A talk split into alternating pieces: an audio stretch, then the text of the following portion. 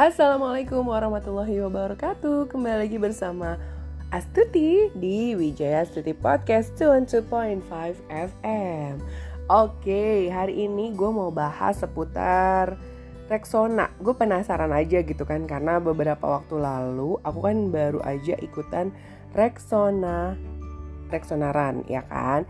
Nah ini gue penasaran tuh. Ini tuh sebenarnya produk Rexona ini tuh gimana sih ya kan Awal-awalnya tuh kayak gimana sih? Kok bisa sampai seterkenal dan semendunia ini? Awalnya tuh gue pikir ini produk Indonesia ya kan? Tapi kok bisa Raffi Ahmad goes to apa New York gitu kan? Berarti ini kan punya orang uh, luar negeri. Gue penasaran lah. Gue cari dari uh, apa namanya akunnya rexona.com ya kan? Nih gue dapet info kalau ternyata Rexona ini sudah ada sejak dahulu kala, sejak dari tahun uh, 500, 1908. Nah, ternyata udah se selama itu gitu ya dia ada di uh, dunia ini.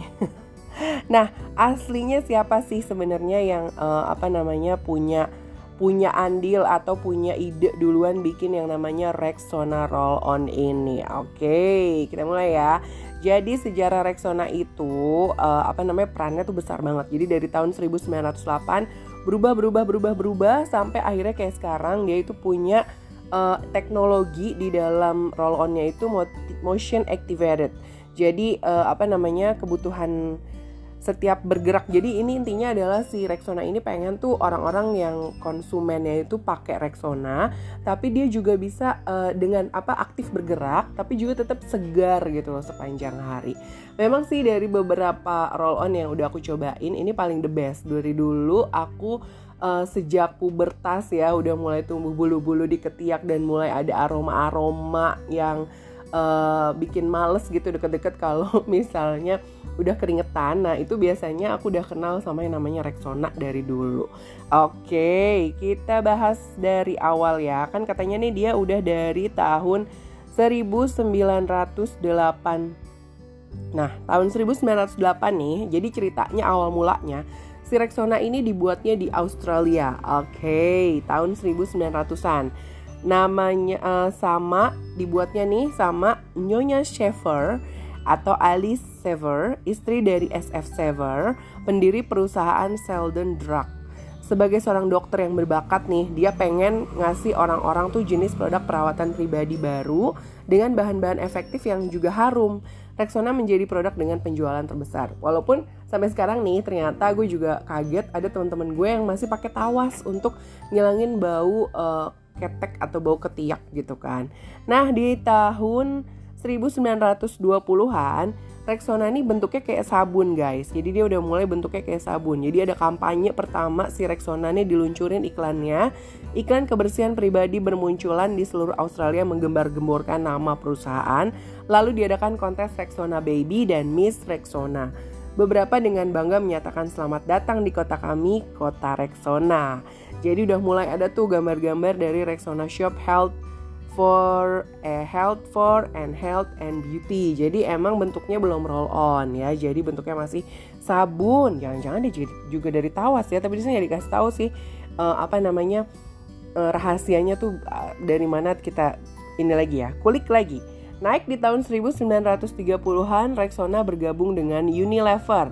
Pembuatan sabun asal Inggris dinamai namanya Lever Bros membeli Rexona. Oh, pembuat sabun asal Inggris namanya Lever Bros itu beli Rexona. Setelah itu Lever Bros bergabung dengan Mar Margarin Uni dari Belanda menjadi Unilever. Oh, jadi nama Unilever ini baru ada di tahun 1930-an. Jadi awalnya tuh uh, itu pendiri Unilever itu adalah si pembuat sabun asal Inggris namanya Lever Bros dan uh, gabung sama margarin Uni dari Belanda. Jadi namanya Unilever. Oke. Okay. Yes, yes, yes. Di tahun 1960-an kategori baru produk deodoran lahir nih. Kemunculan Rexona sebagai antiperspiran kemudian menjadi degree di Amerika Serikat. Setelah itu diluncurkan di Finlandia dan dengan cepat menyebar ke banyak negara di dunia. Oh, jadi awal-awalnya tuh ada di Amerika Serikat bentuknya roll on. Tadinya bentuknya adalah sabun, ya kan? Kemudian naik lagi di tahun 1980-an, itu ada ekspansi global. Rexona terus aja berkembang, diluncurkan namanya beda-beda nih. Di uh, ada yang namanya jadi tetap namanya Rexona, ada yang namanya jadi Rexena, ada yang namanya jadi Shield, ada yang namanya jadi, jadi Degree seperti di Amerika Serikat, dan ada juga yang namanya Sure. Oke. Okay? Tergantung di mana nih kamu berada. Dan meskipun namanya mungkin berbeda-beda tapi perlindungan keringatnya tuh superiorsnya tetap sama. Jadi ibarat kata kan kalau misalnya kita keringatan tuh emang yang bikin bau itu kan di antara di ketiak di lipatan-lipatan paha di lipatan-lipatan tangan. Nah untuk di lipatan uh, tangan alias di ketiak itu biasanya kan itu lebih uh, karena kedempet gitu tak sama tangan kita yang satu lagi itu kan jadi bakterinya mudah uh, buat yang namanya berkembang biak itu sebenarnya yang menyebabkan bau seperti itu. Nah, Rexona tahun 1990-an ini mulai terjun ke olahraga profesional.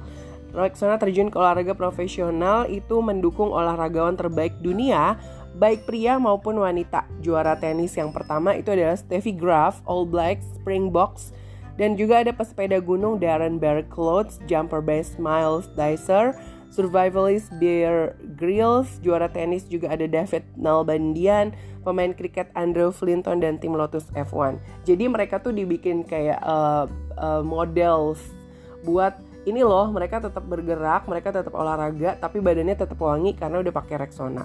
Tapi emang iya sih uh, apa namanya gue sendiri ngerasa kayak lebih pede aja waktu menjalani SMP dan SMA ya kayaknya gue udah puber kan dari SD jadi SMP SMA tuh gue selalu abis mandi pasti pakai Rexona. Iya, walaupun ya pakai Rexona gitu ya. Nah, di tahun 2000-an hingga saat ini eh, teknologinya sudah makin berkembang nih. Jadi udah ada teknologi motion sense yang diperkenalkan dan menjadi teknologi yang revolusioner. Teknologi body responsifnya merespon setiap gerakan kamu jadi setiap berlebih banyak gerakan berarti lebih banyak melepaskan mikrokapsul unik yang menyebarkan aroma segar di saat kamu membutuhkannya. Nah, gitu ya. Jadi sekarang modelannya juga ada yang disaset ya kan. Ada juga yang deodoran yang dalam bentuk uh, roll on, ada juga yang spray. Nah, itu semuanya tuh uh, macam-macam. Tadinya kan cuma Rexona gitu doang, ada dua. Sekarang ada yang for men, ada yang for woman. Uh, baunya sih kalau aku bilang aku suka aja ya karena soft gitu baunya dan ibaratnya dia tuh mungkin mau ngasih aroma wangi tapi kalau menurut gue sih untuk ngilangin bau aja itu udah thanks God banget gitu kan. Uh, dan kemarin waktu gue ikut reksonaran alhamdulillah sih nggak ada yang sampai berlebihan bau keti gitu pada saat lagi lari. Jadi cukup terbantu lah ya. Nah buat kamu nih yang punya anak remaja mungkin bisa deh kasih uh, roll onnya Rexona. Atau mungkin mau coba roll on yang lain itu nggak masalah. Tapi dari pengalaman aku pribadi dari mulai aku remaja sampai sekarang ini emang aku lebih suka menggunakan produk dari Rexona. Dan Thanks God, akhirnya aku udah tahu sekarang sejarahnya Rexona itu ternyata dibuat sama Nyonya Selfer yang ada di Australia dan jadi tahu kan sejarah Unilever itu seperti apa. Berarti dibangun sama si Uni dan si Lever. Lever itu pembuat sabun di Inggris, si Uni itu siapa ya? Apa dia pembuat margarin karena nama depannya margarin Uni?